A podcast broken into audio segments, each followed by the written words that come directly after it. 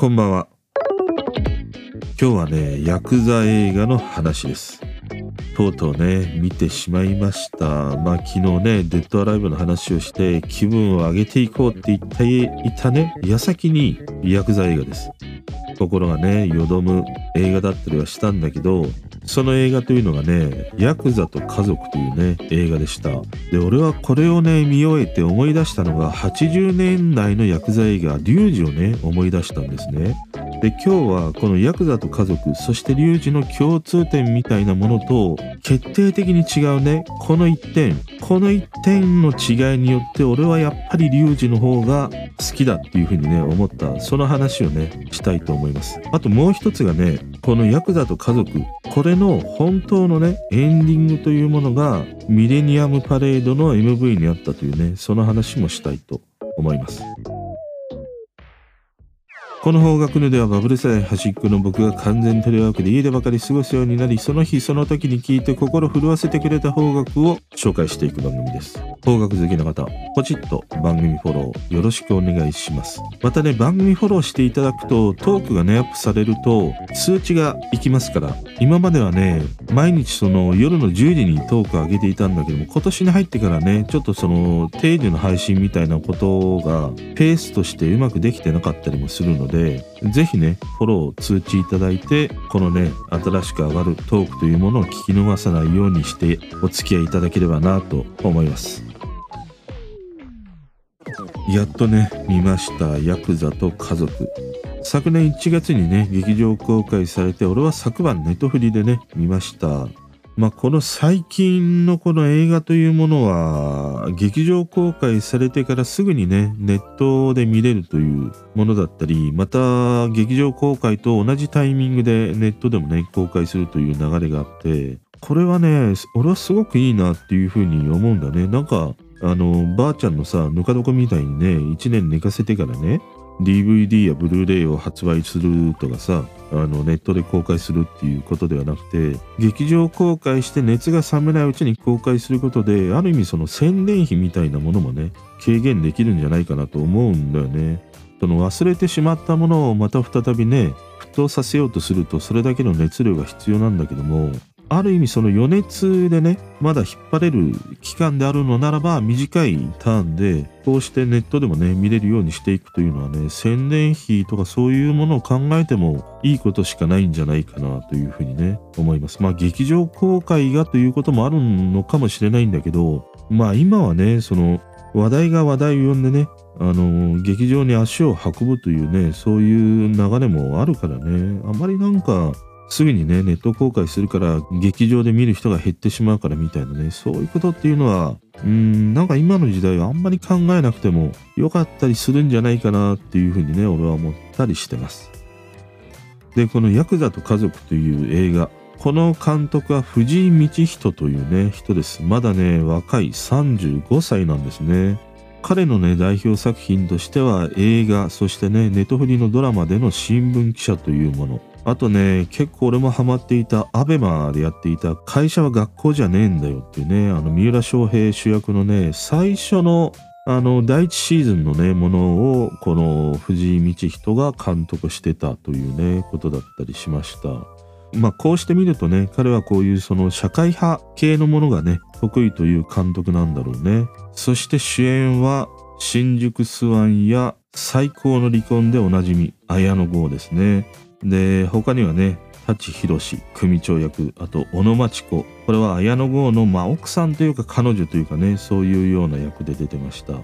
またね、この小野町子の娘役ということで、小宮山里奈というね、可愛い女の子もいましたし、まあ若手ということで言うとね、磯村勇斗というね、寺島しのぶのね、息子役を演じた、うん、まあ半グレのね、役どころをやった彼とかもいい味を出してたし、あとは忘れてはいけない市原隼人、ルーキーズがね、彼がね、ものすごくいい味を出してました。一方ね、対抗するそのヤクザの組というものがあって、まあそれの組長というのかな、若頭から組長になったのかな。それを演じたのが豊原康介ですね、小泉京子の、今は彼氏なのかな結婚してんのかなこのね、豊原康介も良かった。で、この豊原康介の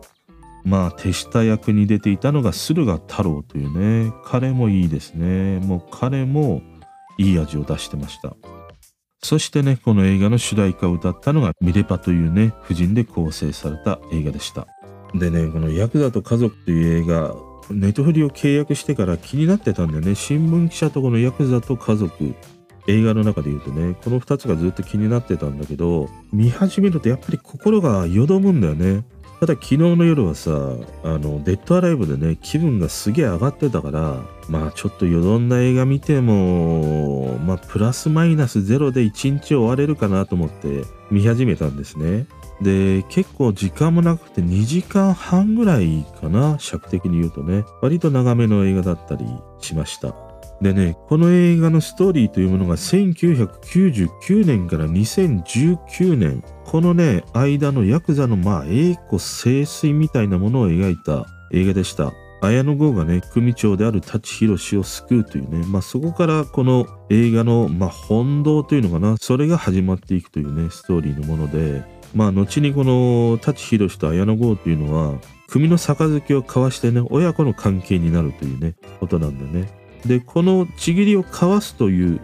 家族の関係になるということがまさにねこの映画のね題名にあるヤクザと家族というねこれに全てつながっていくというね映画だったりしました。でまあ綾野剛ねあのー、最初チンピラから始まってまあ組にね入りやがてねあのー、敵組織のさ組員を刺して殺しちゃうんだよね。で刑務所に入って14年間服役してシャバに出てくる。そうすると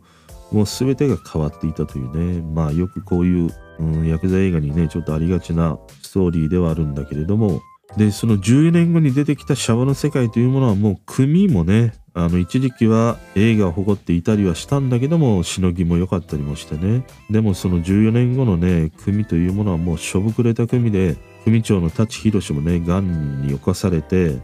病に伏せっているというね。もう塩塩のパワー状態の今組になってしまってたんだよね。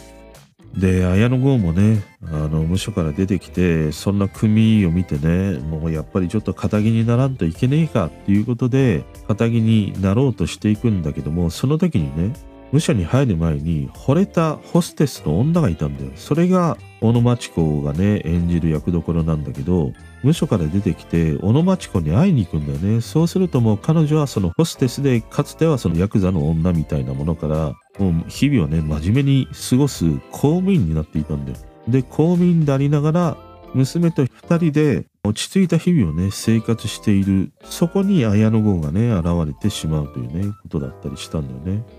でそこからねまたこのドラマというものが動き出していくということでもあるんだけどももう一人のねこのヤクザと映画の中のまあ主役と言っていいと思うんだけれども後半に出てくるね主役の一人がいるんだよ。それが焼肉屋をね営む寺島しのぶの息子であるね磯村勇人演じるね彼なんだよね。彼もねあの綾野剛が服役している間にすっかり大きくなってまあ半グレになってたりしたんでね。でも彼の父親というものもやっぱりヤクザで抵抗勢力のね組に殺されてしまっていたというそれを知るんだよね。でまあそれもねまたストーリーにつながっていくというものではあるんだけれども。だからねやっぱりこのタイトルが表すように家族というものがもう題材なんだよね。まあ当たり前なんだけど題材。で綾野剛の家族というものとこのもう一人のね磯村勇人のねまたこの家族というものがあるというそういうね映画だったりしました。まあ長いですね説明が。まあ見てみてください本当に。でねこの映画を見て一番最初に思ったことはやっぱりね輪廻転生っていうことなんだなということをねまず思った。生まれ変わっても同じことを繰り返すしそれがヤクザというものでありその家族というねつながりであるんだなっていうそんなことをね思いました。でいわゆるさこの映画ってその今までのヤクザ映画とねこう違うというのがヤクザ映画ってさある意味こう完全懲悪っていうのかな。まあ善ではないからね。奸悪懲悪っていうのかな。奸悪懲悪というのかな。要はその正義のヒーローが悪をぶっ潰すのではなくて悪が悪をぶちのめすみたいなそういう爽快感あとはその残虐性みたいなものがまあ薬剤映画のね本堂にあるっていうふうに思うんだよ。例えばその爽快感ということで言うと仁義なき戦いとかさ、まあ一方残虐性みたいなことで言うとアウトレイジとかになるのかな。まあそんなね、俺の中では印象なんだけども、このヤクザと家族はね、そのどちらにもこう当てはまらないんだよね。まあそれは少しね、あの残虐なシーンというものはあるんだけれども、でもやっぱりその根底にね、描かれているのは血脈というさ、家族がテーマになっていて、まあ、つまりそれって愛情ということをねテーマにした映画だったりしたんだよね。でねそれをね最も象徴しているキャストというものがあってそれがね組長役の舘ひろしだったりするなと思いました。まあなんて言うんだろうあのー、薬剤映画のさ組長役ってなんか冷徹とかさ残虐とかさ割とそういうね描き言い方をされてきたんだけどこの映画の中での舘ひろしの組長っていうのはさもうなんかただただ父親のように優しいっていうね、そういうような演じ方、描き方をしてるんだよね。だから俺最初見た時、正直あんまりね、物足りなかったんだよ。あんまり舘ひろし、組長役合ってないなっていうね、思いがあって、で、それを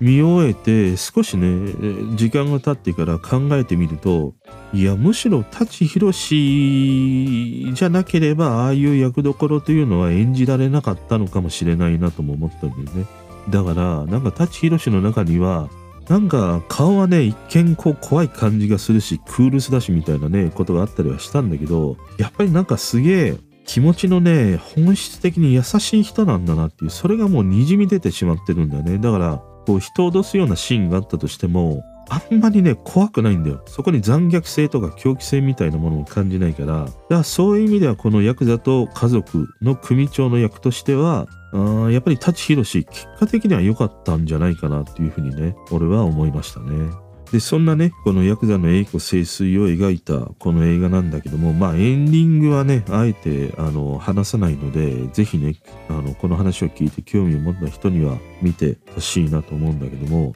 あのね一つ思ったのは、うん、やっぱりさあのそういう終わり方だよなっていう風にも思ったしなんか最近のこの映画の閉じ方の定型化みたいなものをね感じたりしましたね。まあそれは俺がたまたま見たね映画がそうだっただけなのかもしれないんだけどこの前見たさ僕らはみんな大人になれなかったもそうだしこのねヤクザと家族もそうなんだけどもラストさそのセリフの中の一言でこの映画の全てを回収するような傾向にあるなっていうふうに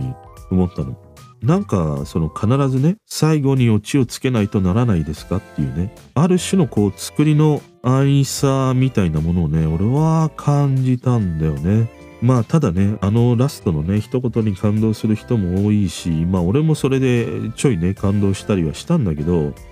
ちょっとこのね最近の映画の幕の閉じ方の定型化みたいなものがねあちょい気になったかな。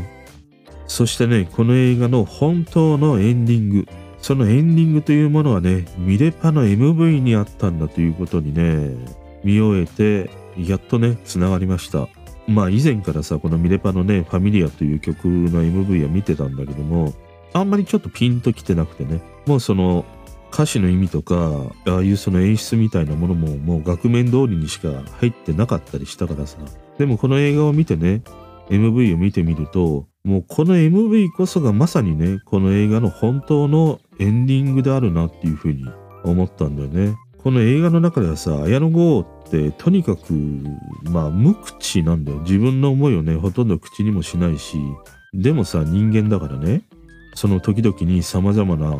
感情があるんだけどもその感情というものを言葉にしたのがこのミレパのね「ファミリア」というね曲だったりするんだなと思いました。だからねこの映画を見てからねこの MV を見て曲をね噛みしめながら聴くとグッとね来るものがあります。もうなんならね映画のエンディングよりも俺はねグッときましたね。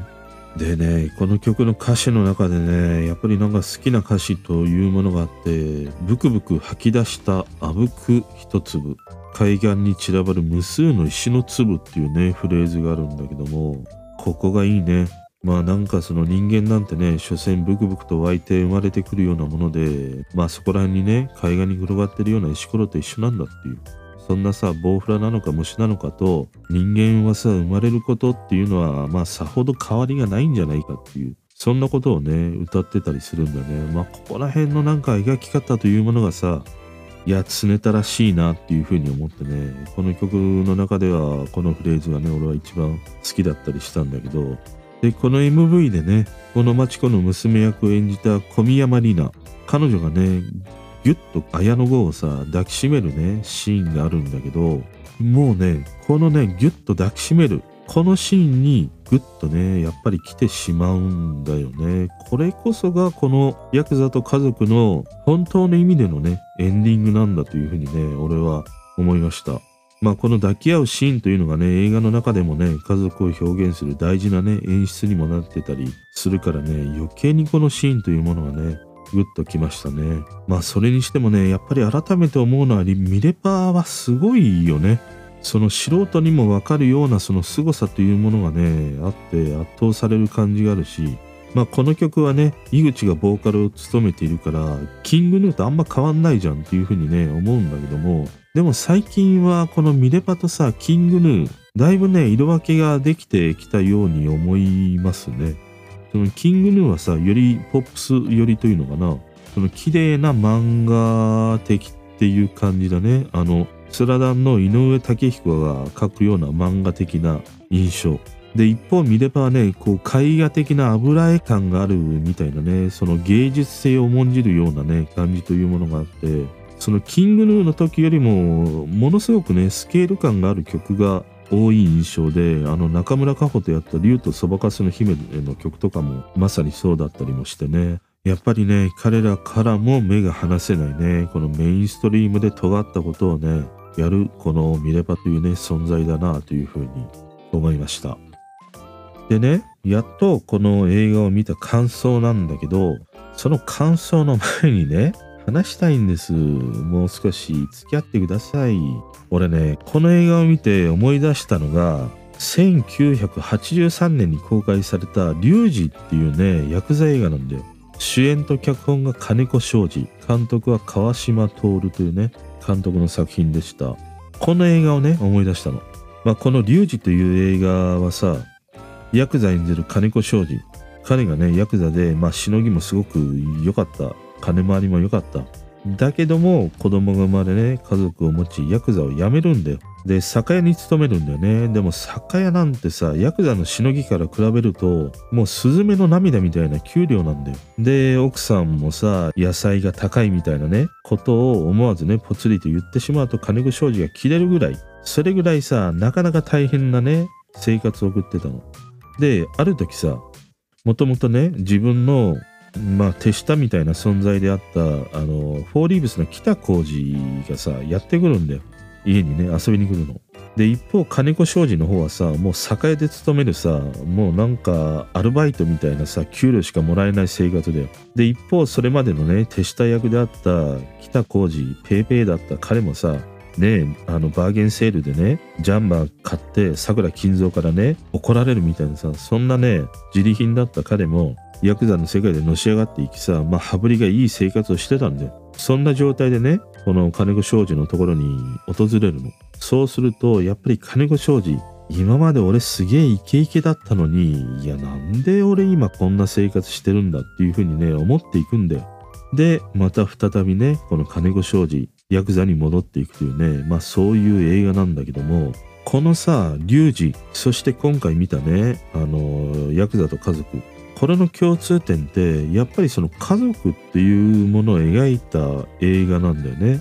でこの2つの映画ってあのくしくもねその残虐な人殺しのシーンというものがない映画だったりするんだよね。でリュウジなんかも全然そういうシーンがないからさそういうところになんか共通項みたいなものを見出してで俺はねこのリュウジという映画を思い出したんだけどやっぱりねこのリュウジすごくね、いいんだよね。あの、簡単に言うとね。やっぱりね、この金子庄司という人の、まあ演技もあるんだけども、その前にやっぱり生き様があるんだよね。もうそこにずっと俺はね、魅了されているということがあって、あのさ、このリュウジってさ、俺が見たそのヤクザ映画の中で唯一ね、何度も見たのがこの映画だったりしたんだよ。これ以外のなんかヤクザ映画ってもう一度見ただけでまたもう一回見たいっていうふうに思うものってほとんどないんだよね。まあストーリーもあんまり覚えてないっていうねこともあるし。だそれはさっきも話したようにこういう薬剤映画ってその爽快感みたいなものとかその残虐性みたいなところだけがこうクローズアップされるからまたそれに触れたいっていうふうにね思えないっていうこともあるんだよね。ただこのリュウジはそういう残虐性もない。ある意味もうヒューマンドラマなんだけどもそこを演じているこの金子庄司という人にとにかくね惹かれるんだよねもうどうしたってこうしたって惹かれてしまうからまた見たくなるというね映画なのでね、ちょっとどんどんあの話がね、リュウジの話になっていってしまうんだけど、この映画ね、まず一番いいのが、この金子庄司の声がめちゃくちゃにいいんだよ。本当に。もうどんなにね、今の声優のイケボよりも、もうどうかな。リンゴ3つ分ぐらいいいな。キティちゃんの体重ぐらいいいな。うん。あの、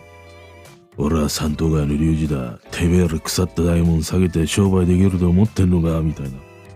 もうこのね、セリフがね、たまらなく好きなんです。もうこのシーンというのはね、プロモーションでね、よく流れているシーンで、いや、俺は三頭街の龍二だって、これもうすげえ真似しました。当時クソガキの俺、鼻垂らしながらね、べっこ飴舐めながらね、言ってました。で、もう一つね、この映画の中にはね、ヤクザを辞めて仇になる時の工場というものがあるんだよ。これがまたかっこいいんだよね。花の都に憧れて飛んできました一羽鳥。ちりめん三尺パラリと散って花の都は大東京ですっていう風にね、工場を言うシーンがあるんだけども、この工場がまたかっこいいんだよ。寅さんとは違ったね、またこのかっこよさがね、あってね、もうここら辺がもう大好きでね。で、もともとこのさ、金子庄司という人って、あの、ヤクザに憧れてたりもしたんだよね。だからある意味幻想なんだけど、そのヤクザのかっこよさを知っているというのかな。それがね、こんな工場とかね、また映画の中でもね、散りばめられているというのがこのリュウジというね、映画だったりするんだよ。ただね、この金子庄司という人、やっとね、映画が公開され、その公開期間中の11月6日、がんでね、亡くなってしまうんだよね。そしてこの11月6日という日がさくしくもね親友でもあった松田優作と同じ命日であるというねもうここもなんか2人のね縁みたいなものを感じるというね。だからさ松田優作のねブラックレインもそうだしこの金子庄司もそうなんだけどもがんにね蝕まれている。その最中にこうしてね映画を撮っていたというね。だからこそこのね、残された時間の中でしか演じられない迫るようなね、ものがあるんだろうなっていうふうに思うんだね。で、やっとね、最後の本題です。感想ですね。やっと来ました、ここまで。あのね、俺の中ではね、同じこの家族を描いたリュウジ、そしてヤクザと家族、これを並べてしまうと、やっぱりね、リュウジを超えられないんだよね。もっと言うと、ヤクザと家族って、なんかね、あんまり何も残らない映画だなっていうふうに俺は見てて、見終えてね、思ってしまったの。ただそれはさ、まあ、リュウジを見てしまっていたからということかもしれなくてね、あの、リュウジがなければ、単純にこのヤクザと家族を見ていればそれはそれでね収まるかもしれないんだけど同じなんかこの家族というものを描いたねヤクザ映画2本ねどうしてもね並べてしまうんだよねそうした時にはささっきも言ったようにやっぱりリュウジってね金子庄司が命を懸けてね描き作り出した作品というねそういうこともあるしもう一つはねこの一点これがヤクザと家族そしてリュウジの違いというものがあってこの一点がねもう決定的だったんで俺の中では。そのね最もねなんか俺の中での評価を分けた一点というのは終わりをね予測できるかどうかっていうことなんだよ。ヤクザと家族これのエンディングって俺はなんか見てても予測ができたんだよね。いわゆるもう輪廻転生であり報復というようなね描き方だったりもしたからもうなんか終わりが予測できたんだよね途中からね。でもさリュウジこのねエンディング予測できなかったんだよ。いやそんな終わり方するのっていう。でもそれこそがこの金子庄司が描きたかったねヤクザのプライドでありかっこよさだったんだろうなっていうふうに思ったのね。なんかやっぱりねさっきも話してる最近のこの映画にあるように何でもかんでも見てる側にね必ずねオチを提供しなければいけないというね作りではなくその金子庄司の描く男の美学で閉じるというのかな。描きたいものを描きたい終わり方で閉じるというね。やっぱりねこの閉じ方に俺はやられてしまうんだよね。だからね俺はもうこのリュウジのような終わり方で終わる薬剤が他にはもう知らないもんね。だからね、俺の中ではやっぱりずっとね、このリュウジというものが残り、金子勝利という人のね、この生き様のかっこよさみたいなものがね、刻まれているし、すげえね、なんか少なからず影響されて今までこう、ね、過ごしてきたっていうね、ものもあったりするんだよね。まあ今までさいろんなヤクザ映画見てきたんだけどやっぱり俺の中ではねこのリュウジを超えるヤクザ映画はねまだ出てきてないというねことです。ただねまあこのヤクザと家族これを見て面白いっていう風に感じた人はまずはねミレパのこの MV を見てでその後にねリュウジ見てみてください。もうねこれはヤクザの家族を描いた3点セットみたいなものだからね。この方角ぬではお便りや感想、質問などお待ちしてます。Twitter の DM からでも方角ぬのオプチャでも概要欄に貼ってある質問箱からでもいいので、ぜひね、俺が嬉しくなる。またね、これを聞いて感想のお便りとかね、いただけたら嬉しいです。